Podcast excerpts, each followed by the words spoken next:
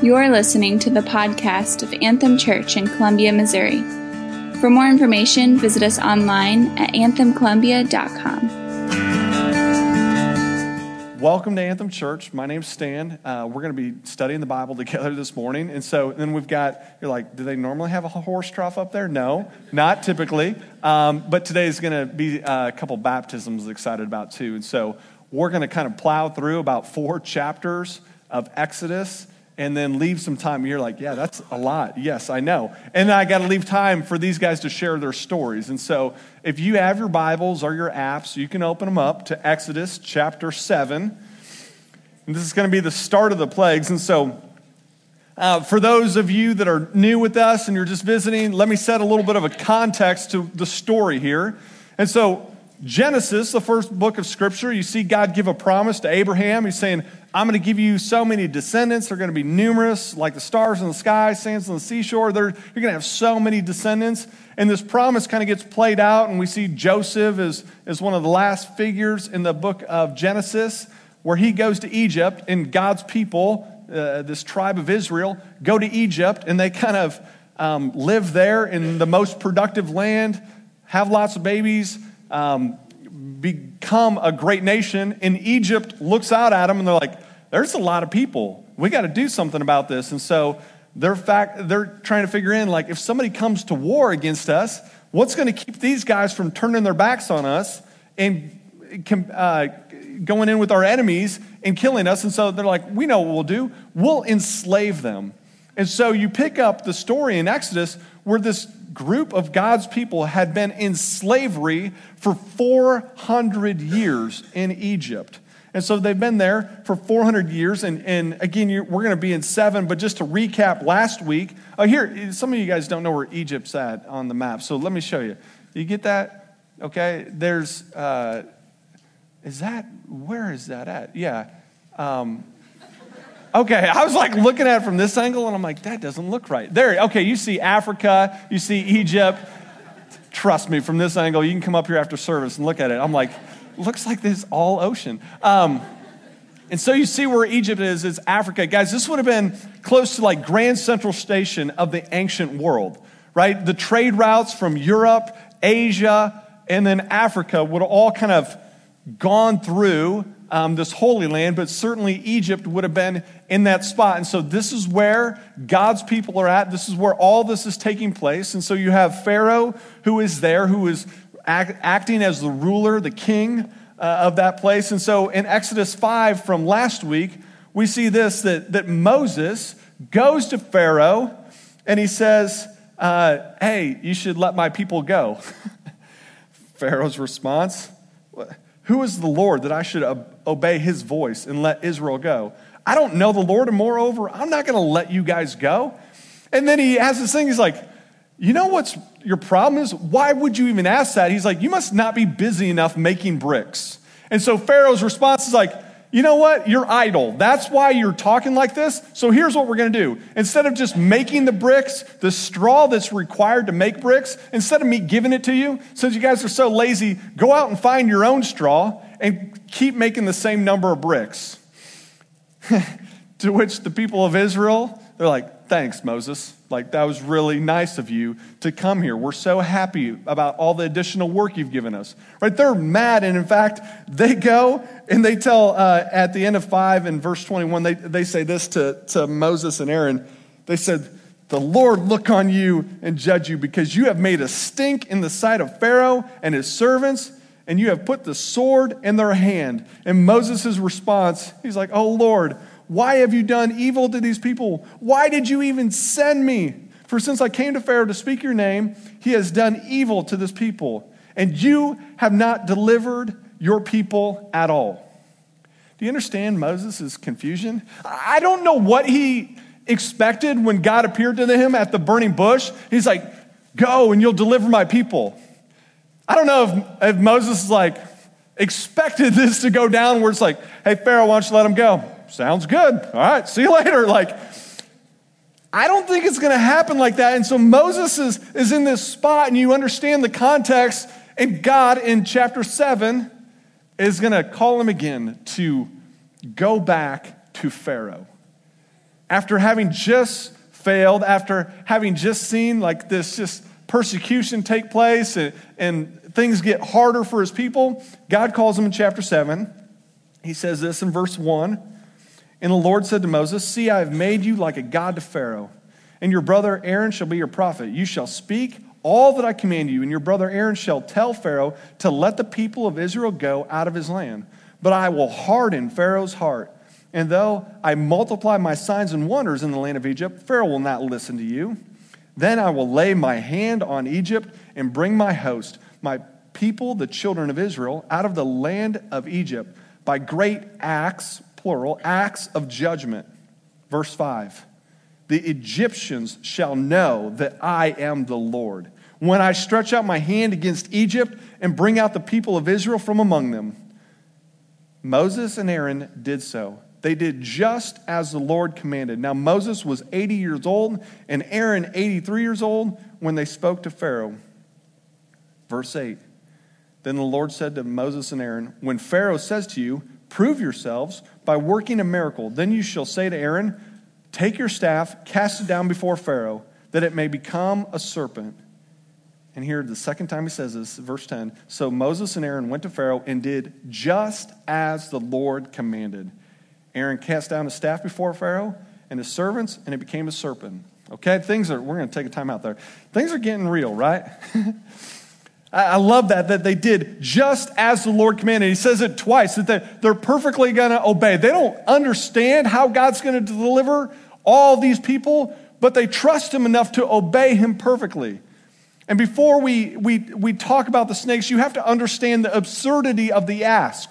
Because when they exit out of Egypt, again, I don't know what you have in your mind about how many people he's asking to let go, but we learn later on it's 660 some odd thousand men of fighting age, plus women and children. You're talking easily 2 to 3 million people that are enslaved in Egypt, that are building cities for them and working hard and doing all the farming, all the stuff. The Egyptians are able to just sit back because they have this massive amount of people enslaved. And so the absurdity of the ask, saying, see your whole labor force? Could you just let them go? And here's the ask. Originally, Moses just goes to him and says, hey, God wants us to have a feast and worship him, so we're just going to go take a 3-day journey out in the wilderness. We're going to worship God and we'll come back. Pharaoh's like, I don't think that's what you're asking. In fact, later on in chapter 10, we're going to see, he's like, I think you have evil purposes in mind. I don't think you're going on just a little mini vacation, like a spiritual retreat, and they're going to come back. He sniffs this out. He knows what's really being asked here. And so for Moses to reappear, God's like, if you're going to come, my guess is Pharaoh's going to ask for a little bit of proof, which seems right? Pharaoh's going to say, okay, you're saying God is telling you, show me that really God is the one. And so he asks for a sign. And what sign does he give him? He takes his staff, throws it on the ground, and it becomes a serpent, a snake. I don't know what you would do, but if I was Pharaoh, I'd be like, yeah, you can go. Like, these people can take sticks and throw them on the ground that become snakes.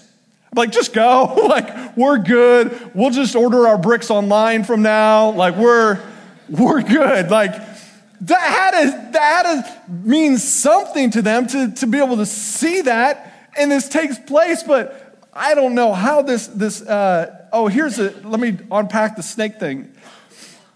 Egyptians living on the Nile River would have been fascinated by snakes. And partly their fascination came from their fear of snakes. I mean, again, you have to understand what's going on in the times in which they live. And so snakes would have been prevalent, and there was a fear. And the idea behind it was Pharaoh wanted to make himself that serpent was kind of like their figurehead, because in the same sense that a snake can drive out its enemies, a snake can strike, so it is that Pharaoh wanted to view himself as that serpent, as that snake that would strike his enemies, that would cause terror. Just so you know, I'm not making this up. Here, we got a picture, right? So there is a picture of, again, you see the headdress of Pharaoh and how that looks. And we got one more. Can you go to the King Tut's one? So this is King Tut, who died at an early age, I think like 18 years old. This is his like burial mask. And so again, you see the cobra at the top of his head and how it flares out. And Nate, if you can go back to that other picture, it represents this cobra that is flared out and ready to strike. And so even how the headdress is kind of looks and is worn is representing that snake, that serpent. And so when he takes a serpent, a snake, and throws it on the ground, his staff becomes that. That would have been a direct shot to see their national identity, all that just kind of slithering on the ground. It would have been likely as offensive as somebody coming to America, grabbing a bald eagle, like wringing its neck and throwing it down. You're like, oh, like, hey, that's our bird. And so for them to throw down this snake and watch it crawl, but I don't know how, it says by dark arts, what happens next. Then Pharaoh, verse 11, chapter 7, verse 11, summoned the wise men and sorcerers and the magicians of Egypt, and they did the same by their secret arts. For each man cast down his staff, and they became serpents. Okay? Like, talk about... like, oh, you want to make sticks into snakes? Here we go. I don't know how they did that, if it was a sleight of hand or if they were tapping into some like demonic powers, but nonetheless, they throw it down. It's like, oh, wow, like it's equal. Here we go, two snakes. But look at this next part. But Aaron's staff swallowed up their staffs. Can you envision that? Like Aaron throws his down and it's a snake and they're like, hey. They come back like, watch what we can do. And they throw it down like, ha. And then can you imagine the scene unfolding as Aaron's staff just goes around to their snakes and just like swallows them up like and goes to the next one, like gulps it up. And it's like, come here, boy. And then grabs it and it's back to the staff. I don't know about you, but if I were Pharaoh, again, I'd be like, you know, you can just go. Like, it's okay. This scene unfolds, but yet in verse 13, as God had promised, it says, still, Pharaoh's heart was hardened. He would not listen to them, as the Lord had said. God said, I know his heart is hard. He can see this, and he's still not going to listen. And you have to understand, Anthem, that this is just a preview.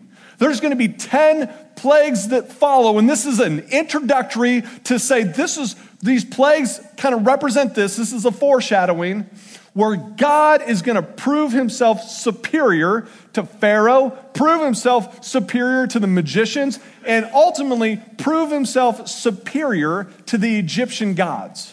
So these plagues are really going to go after each one of the Egyptian gods. And so one of the gods is Ra, the sun god. And so God's like, oh, you like the sun? Watch what I can do. I can make it disappear for 3 days. Right? They would have been direct attacks on those Egyptian gods where God's saying, I will show myself superior. And so in the same way that my snake had swallowed up yours, I'm going to overpower your gods.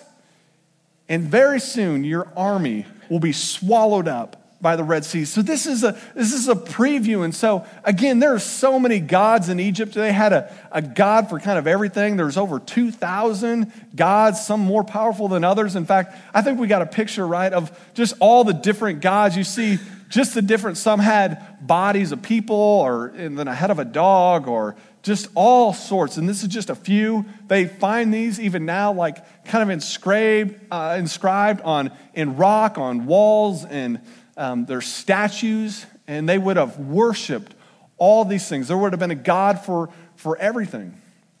And so the plagues are about to start. And so if you continue looking on, there's 10 of them. And we're going to start with the Nile River. Okay, so we got a picture, an aerial view of the Nile River. Okay, so this is Egypt. So we're zoomed out, and so there's Africa as it kind of bleeds into the Middle East there. And can you guess where Egypt's at? See that green part? Yeah, that's where people live. See that sandy-looking part? That's where you wander out and die because there's nothing there. And so you see how the basin of the Nile is fertile. I think this is like a recent shot. This isn't like a biblical times map, but you can go on Google Earth and start zooming in. And you can see this is where the people live, and they live along that body of water. It would have been the lifeblood of that whole community. You couldn't have wandered too far away because that's where you fished. That's what irrigated your crops. And so all of Egypt is kind of pinned along the Nile. And so the first plague, Moses goes back and says, let my people go. Nope, not going to. Okay, then I'm going to turn the Nile, and we got the next picture, Nate. This beautiful, lush river, I'm going to turn it into a river of blood. Right? And so the goddess of the Nile and that we're supposed to protect this thing, God's saying, watch me be superior to this. And so he turns this into blood, killing all the fish, Exodus 7:21 says. And then you would have thought what that would have done for their agricultural crops, right? It takes away their two primary sources of food in their crops and their fishing. And God turns it to blood to the point where they have to go dig along the Nile to try and find some water because everything had been turned to blood. That's just one plague. Pharaoh, you want to let my people go? Nope. Next plague, frogs, right? If you're following along, I think it starts there in Exodus 7 and 8. There's this goddess of fertility. I think how you would say it is Heket. Heket was this goddess of fertility. It would have been depicted as a woman with the head of a frog. And so supposed to be fertility. So if you wanted to have babies, you wanted to procreate, you pray to this god. To which God's like, oh, you like frogs? Here we go. I can give you frogs, and frogs come up, guys, and it says in Scripture, they are everywhere, and especially where they're at, if you see in your Scripture, in the bedroom. This is the one spot that goddess was supposed to protect and really supposed to flourish. And if these frogs are the image of this goddess, can you imagine the scene as they're trying to walk around and not step on like the image of these like goddesses as there's frogs everywhere? And I love this. Scripture's so funny that Pharaoh's like, okay, fine, you guys can go, just get rid of the frogs. To which Moses is like, well, when do you want me to get rid of them? So you know that God is God. When do you want me to get rid of them? And Pharaoh's like, tomorrow. Really? Like tomorrow? Like you didn't want to say today, get rid of the frogs, but tomorrow. And sure enough, here all these frogs just die. I don't know, like, maybe I'm one of the only outdoorsy fisherman guy. Frogs already have a unique odor to them. And then if you can imagine millions and millions of them like dying simultaneously, you got to wonder what the Egyptians were thinking, right? Next plague, there's lice or gnats. That's 3. 4, there's flies.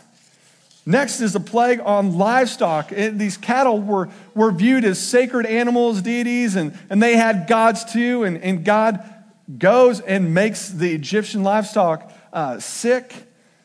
The next one is boils. They would have had a goddess that was supposed to protect them from sickness and disease, but yet God allows them to be affected by boils, to which at this point, the people of Egypt are starting to see this pattern, like, Moses goes to see Pharaoh, says, let my people go. Pharaoh says no. And so Moses said, okay, there's going to be a plague. By this time, the people are catching on and they're seeing a pattern. And I love that and here's one of those interactions. If you're in your Bibles, again, we're taking multiple chapters, Exodus 9, verse 13. This is how the confrontations went. Then the Lord said to Moses in chapter 9, verse 13, rise up early in the morning and present yourself to Pharaoh and say to him, thus says the Lord, the God of Hebrews, let my people go, that they may serve me. For this time I will send a plague on you yourself and on your servants and your people, so that you may know that there is none like me in all the earth. For by now I could have put out my hand and struck you and your people with pestilence, but and been cut off from the earth. But for this purpose, I've raised you up to show you, let me slow down this, 9:16. But for this purpose, I have raised you up to show you my power so that my name may be proclaimed in all the earth. You are still exalting yourself, says God, against my people and will not let them go. You understand what he's saying here? He's like, I can do this all day. If you're not going to humble yourself, then I will humble you. You're still exalting yourself. And so I'm going to continue with these plagues and continue to humble you. And so going into 7, we see that he's going to bring about this hail and he's going to start to destroy some crops. And he says, anybody that's out in the field, any livestock that's left out there, they're going to be pummeled with hail, which I'm like, how big a hail if you're killing a cow, right? Like, these big things of hail, they're going to come down and they're going to start just crushing people and killing them.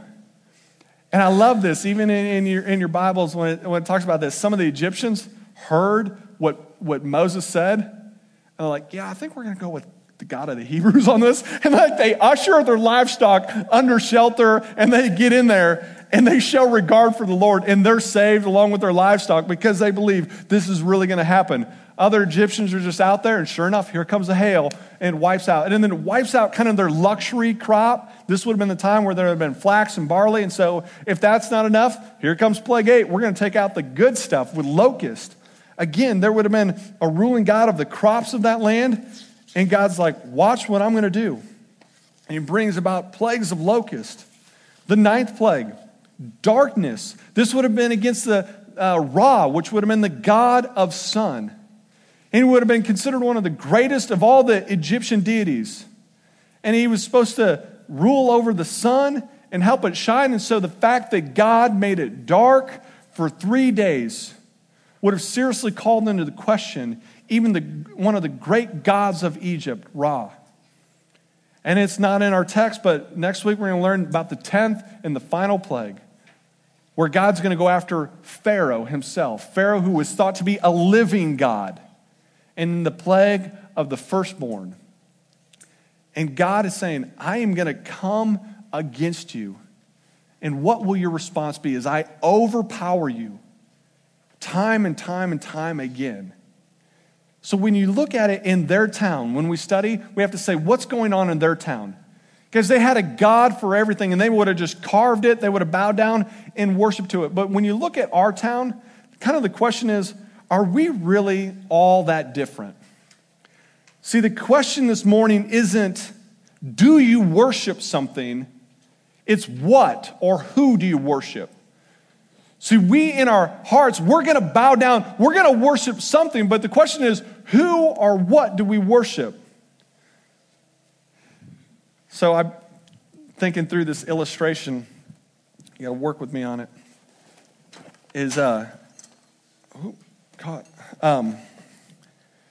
this idea that, if you can imagine, like something's on the throne and what is kind of ruling your life. And you're like, yeah, let's just get this out of the way. I stole this from my daughters this morning. So some people, there's going to be something. Something is going to be, your life is going to be revolving around something. And I'm going to just list a number of possibilities, right? You see some people, sports is their thing.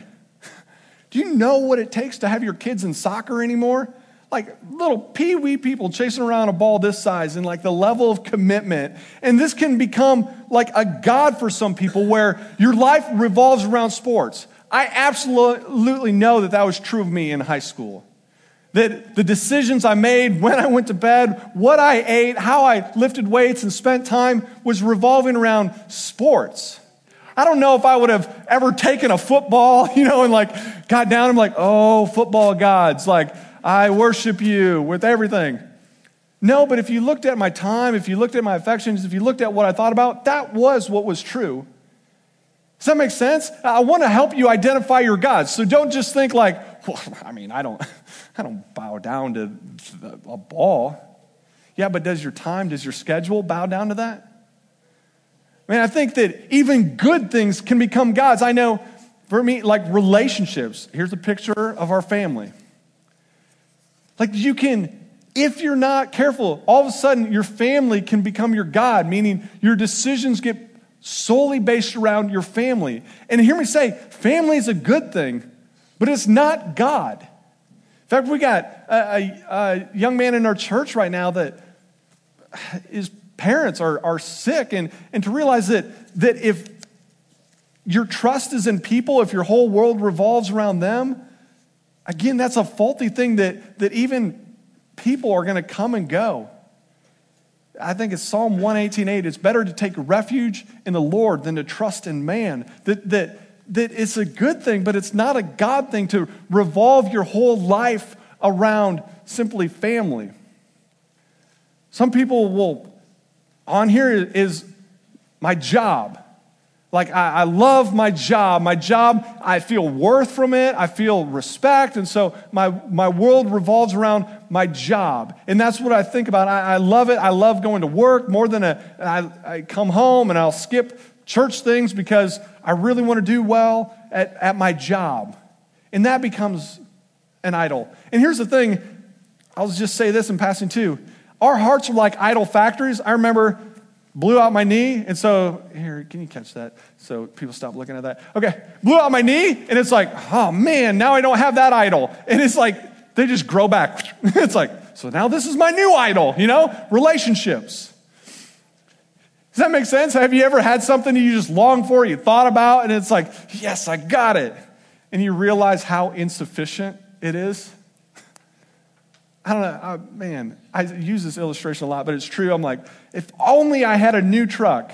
Guys, I haven't had my truck for like 9 months. And I'm like, if only I had a new truck again, right? Like they never suffice. It's never enough. And so I don't know what it is. I'm trying to name some of them. I think some people is like comfort.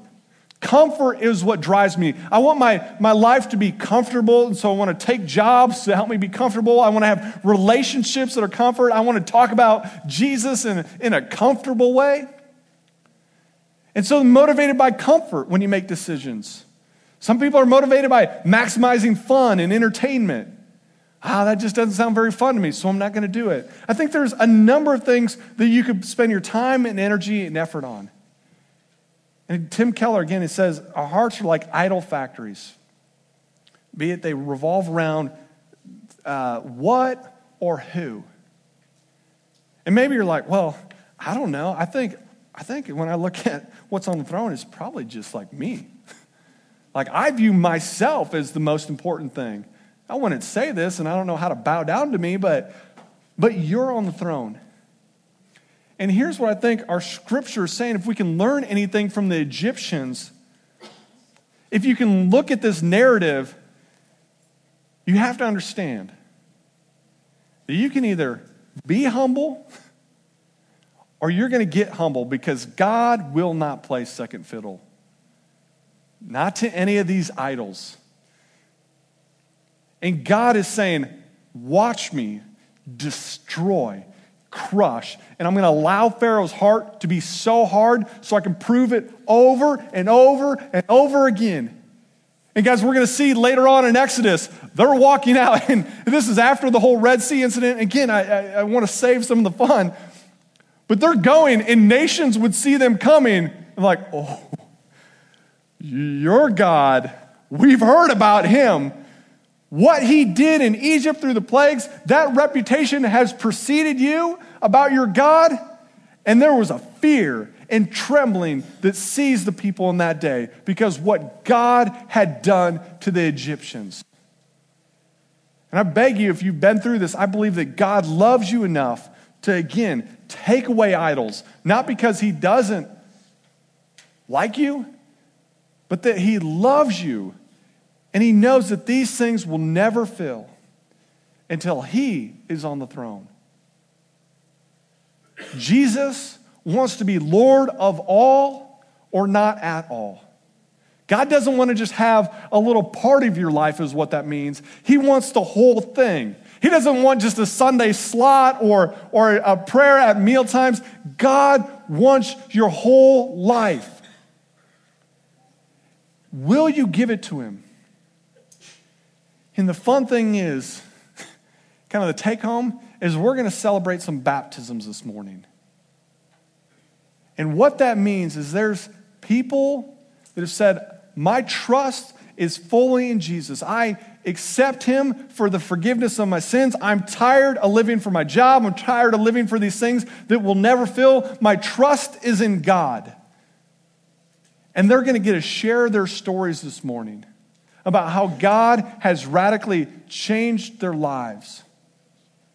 And as you listen to them, I would want you guys to rejoice with them, but at the same time, ask, Lord, is there something that is competing for your attention? Is there something that is competing for your affirmation? And I would beg you to surrender that and put that to death before God takes it. Because I'm telling you, if he, in love, loves you, he will take that. And it'll be to his glory to remove that so you can worship him alone.